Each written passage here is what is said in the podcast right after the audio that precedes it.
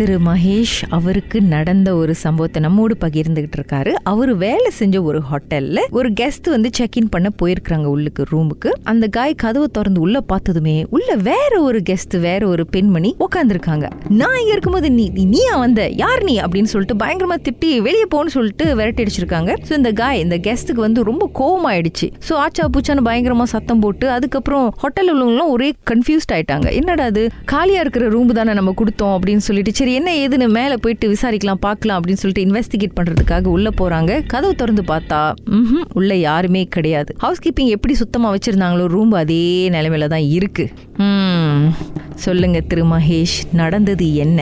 So அதுக்கப்புறம் என்னோட pass என்னோட பாஸ்லாம் மேனேஜர் பெரியவங்க அவங்க ஹோட்டல் கட்டின புதுசுலேருந்து அவங்க தான் ஃபர்ஸ்ட் பேச்சுலாம் ஸோ அவங்க தான் எக்ஸ்பிளைன் பண்ணாங்க. இந்த இடத்துல வந்து ஹஸ்பண்ட் அண்ட் ஒய்ஃப் ஒரு இருக்கிற ஒரு லேடி வந்து ஹஸ்பண்ட் கூட சண்டை போட்டுட்டு மேலேருந்து கீழே கூச்சிட்டா ஸோ அந்த வரிசையில் உள்ள ரூம் மட்டும் அந்த கச்சூர் இருந்துகிட்டே தான் இருக்கும். ஆனால் அவளுக்குன்னு தனியாக ஒரு ரூம் ஒதுக்கி அந்த ஹோட்டலோட பழைய ஜிஎம் வந்து அந்த ஹோட்டலில் அந்த ரூமை மட்டும் லாக் பண்ணி வச்சிருந்தாங்க. இத்தனை வருஷமால. புது ஜிஎம் வர வரைக்கும் அந்த அந்த ரூம் வந்து லாக் பண்ணி தான் வச்சிருப்பாங்களாம். ஸோ அந்த மாதிரி லாக் பண்ணி வச்சதுனால அது வந்து கச்சூரி பண்ணாம இருந்திருக்கு ஸோ இந்த புது ஜிஎம் வந்ததுக்கு அப்புறம் பரவாயில்ல நம்ம அந்த ரூம் வித்துருவோம் அப்படின்னு சொல்லிட்டு அந்த ரூமையும் விற்க ஆரம்பிச்சிட்டாங்க. ஸோ அந்த விற்க ஆரம்பிச்சதுல இருந்து அந்த ப்ராப்ளம் வந்துகிட்டே இருந்துச்சு. புது ஜிஎம்க்கு இந்த கதை தெரியாதா? அதாவது சில பேர் நம்புவாங்க சில பேர் அதை நம்ப மாட்டாங்க பாருங்க.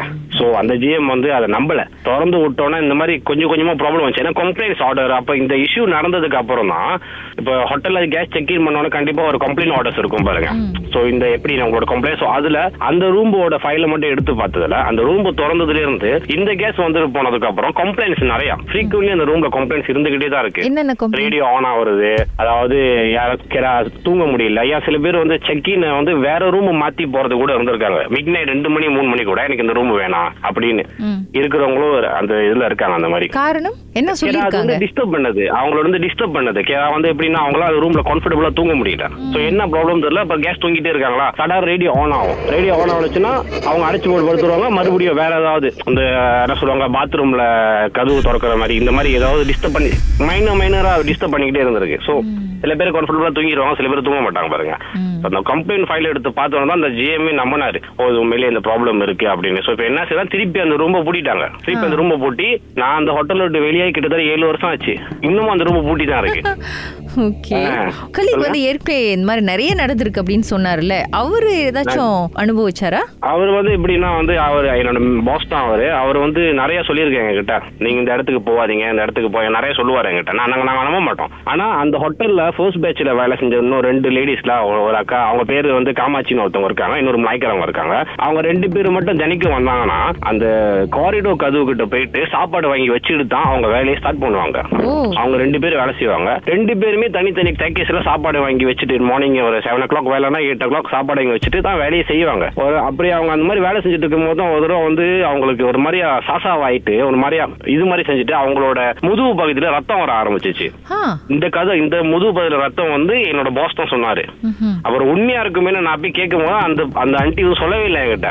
அப்புறம் தான் அவங்க கூட வேலை செஞ்ச ஆமாயா உண்மையிலேயே அதோட முதுகு பகுதி மட்டும் ரத்தமா இருந்துச்சு ஒரு தடவை. அப்படியே ஓடுனுச்சு லாபியில ஃபுல்லா அந்த ஆண்டி வந்து யார்ட்டையும் ரொம்ப பேச மாட்டாங்க. ஃபர்ஸ்ட் பேட்ச்ல இருக்கிற எல்லாருக்குமே இந்த கதை தெரியும். ஆனா அவங்க வந்து சொல்ல மாட்டாங்க பாருங்க நம்ம கிட்ட. நம்ம என்னதான் நோய் நோண்டி கேட்டாலும் சொல்ல மாட்டாங்க. எதுக்கு அந்த உணவு வாங்கி வைக்கிறாங்க? ஏன்? என்ன ஃபிளாஷ்பேக் அதெல்லாம் ஒண்ணுமே அவங்க சொன்னதில்ல. அவங்க அது வந்து அந்த கவச்சுக்கு என்ன சொன்னாங்கன்னா நாங்க வேலை செஞ்சுட்டு இருப்போம். ரூம்ல அவங்க தனியா வந்து வேலை செஞ்சுட்டு இருப்பாங்களா? சோ அவங்கள வந்து அது ஒண்ணும் செய்யக்கூடாது. ஒரு என்ன சொல்லுவாங்க? ஒரு ரசுவா மாதிரி இல்ல. ரசுவா மாதிரி என்ன ஒண்ணும் செஞ்சிடாத. சோ நான் உனக்கு இது தினைக்கும் வந்து வைக்கிறேன். அந்த மாதிரி. காமாட்சி அக்கா எதுவும் பார்த்திருக்காங்களா நேர்ல எதுவும் உருவம் ஆ, பார்த்திருக்காங்களா அவங்கள நிறைய டிஸ்டர்ப் பண்ணுமா? அவங்க பாத்துருக்காங்கன்னு என்கிட்ட சொல்லல. ஆனா அவங்கள டிஸ்டர்ப் பண்ணிக்கிட்டே இருக்குமா? வேலை செய்யும் போது.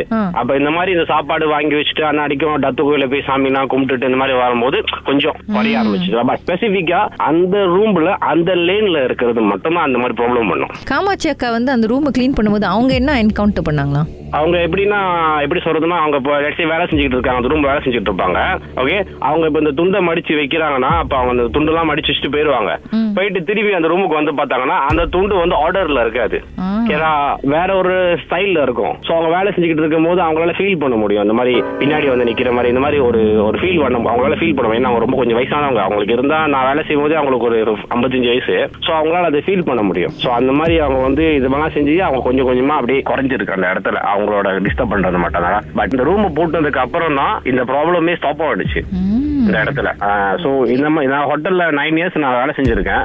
என்னோட இதுல வந்து நான் நிறைய நிறைய இது பண்ணிருக்கேன் ஏன்னா நாங்க ராத்திரி மூணு மணிக்கெல்லாம் டேங்க் போவோம். டேங்க் வந்து ஆள் நடந்து போற மாதிரி சத்தம் கேட்கும். நம்ம வந்து நினைப்போம் இது ஒன்றும் இல்ல அப்படின்ட்டு போயிருவோம் நம்ம பாட்டுக்கு தெரியாத மாதிரி போயிடணும். நம்ம நோட்ட கூடாது. சோ இந்த மாதிரி என்னோட என்னோட ஃப்ரெண்ட்ஸ் கூட என்னோட கிளிக்ஸ் கூட சொல்லியிருக்காங்க வந்து என்கிட்ட.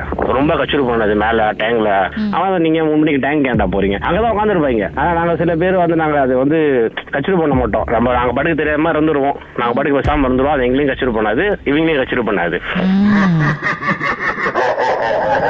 உங்க வாழ்க்கையிலும் நடந்த அமானுஷமான அந்த சம்பவத்தை எப்படியாவது என்கிட்ட சொல்லியே ஆகணும்னு அவளோடு காத்துட்டு இருக்கீங்களா? எங்களுக்கு நீங்க வாட்ஸ்அப் பண்ணலாம். பூஜ்ஜியம்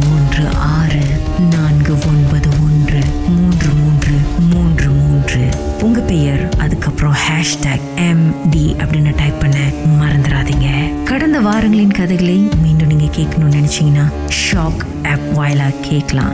S Y okay settings language தமிழ்னு செலக்ட் பண்ணுங்க. சர்ச் ஐக்கோன்ல மர்ம தேசம் அப்படின்னு டைப் பண்ணுங்க. ஷாக் காஸ்ட்னு கிளிக் பண்ணீங்கன்னா எல்லா கதையும் அங்கதாங்க இருக்கு.